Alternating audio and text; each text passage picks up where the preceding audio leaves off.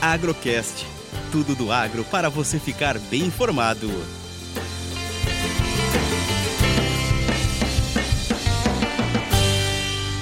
Abertura semanal Café e Dólar da mesa de operações da Minas Sul. A bolsa em Nova York mais uma vez falhou. É o terceiro movimento de alta em um mês que o mercado não conseguiu romper a resistência e caiu.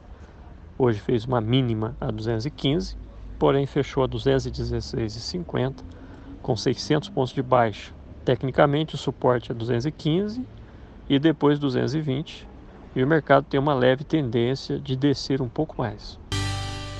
O dólar segue em alta cotada a 5,05 com mais de 2% de alta nesta segunda-feira.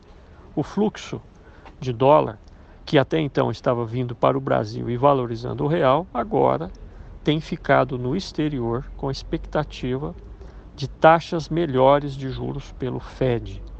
Inflação querendo galopar, único remédio é subir os juros. E com isso, o Ibovespa, que poucos dias atrás estava em 121 mil pontos, hoje está em 106 mil, com quase 2% de baixa somente nesta segunda. Mercado físico meio de lado, a bolsa caiu, mas o dólar subiu e segurou um pouco a queda do preço em reais. Cafés finos, pouco volume negociado, no preço de R$ 1.250. No mercado futuro, em torno de 1.260, com várias ordens penduradas a 1.300, aguardando uma puxada do mercado.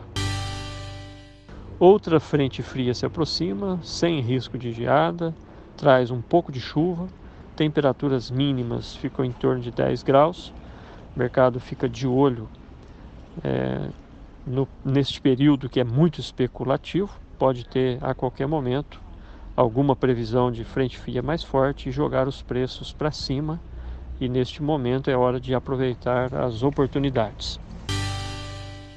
Eu sou Eberson Sastre, uma boa semana para todos nós.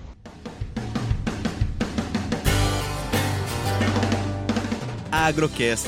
Commodities, economia, sustentabilidade e todos os assuntos relevantes do agro você encontra aqui.